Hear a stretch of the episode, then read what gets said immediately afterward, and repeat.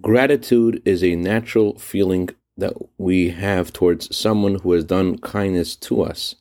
But when that person is a close relative, such as a spouse, that feeling can somewhat be obscured with the expectancy that you have that this person do even more.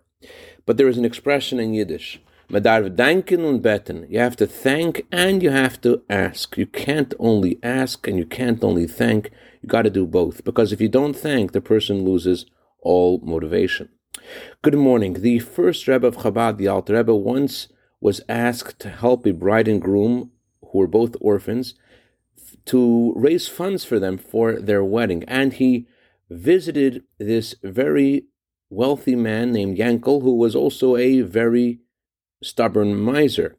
And Yankel gave the Alter Rebbe a old green rusty penny, and instead of throwing the penny back at him, the Alter Rebbe thanked him profusely. One mitzvah leads to another mitzvah. This is so appreciated. And as the Alter Rebbe turned to leave, Yankel came back and gave him a larger sum. And then the Alter Rebbe turned to leave again, and Yankel gave the Alter Rebbe the entire amount that was needed. And Yankel explained that I once gave this penny to someone because that's all I had at that time. And this pauper threw the penny back at me. And I was so insulted, I decided I will never give anyone anything until they say thank you for that penny. And you did.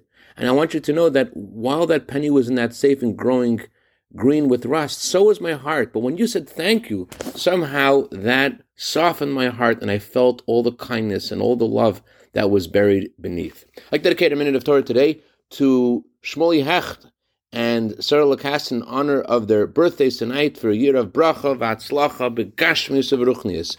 Have a wonderful day.